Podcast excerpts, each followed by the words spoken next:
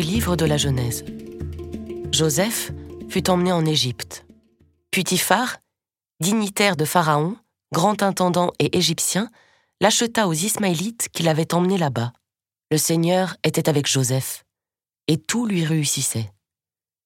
Il vivait dans la maison de son maître, l'Égyptien. Ce dernier vit que le Seigneur était avec Joseph et faisait réussir tout ce qu'il entreprenait. Joseph trouva grâce aux yeux de son maître qui l'attacha à son service. Il lui donna autorité sur sa maison et remit entre ses mains tout ce qu'il possédait.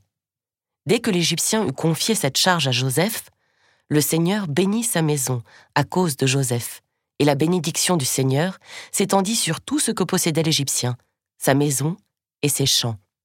Il abandonna entre les mains de Joseph tout ce qu'il possédait, et ne s'occupa plus de rien, sinon de la nourriture qu'il prenait.